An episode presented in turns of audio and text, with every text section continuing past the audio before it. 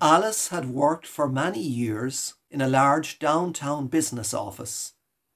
Numerous remarks were heard about her, but there was one point all her workmates agreed upon. Alice was a nasty, hateful individual. No person had ever succeeded in getting close enough to know her very well. She turned everyone off who tried to befriend her. She was a disagreeable loner. As a result of this unfortunate situation, every time a new employee was hired, the warning went out stay away from Alice. This sad situation lasted for years until a new employee, Stephanie, arrived on the scene.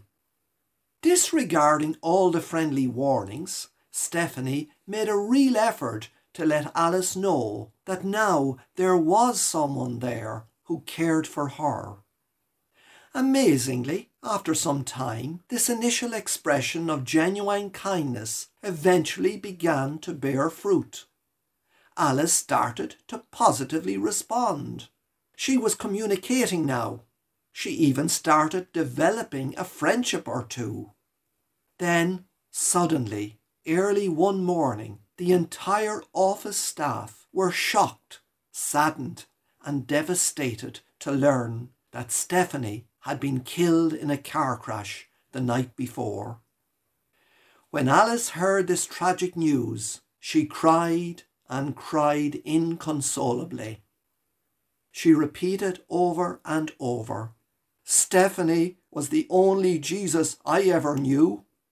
She was the only Jesus in my life.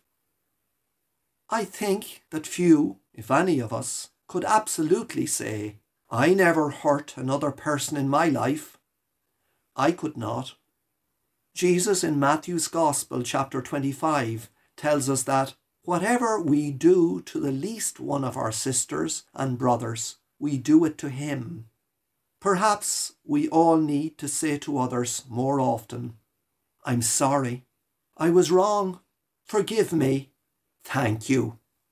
I love you.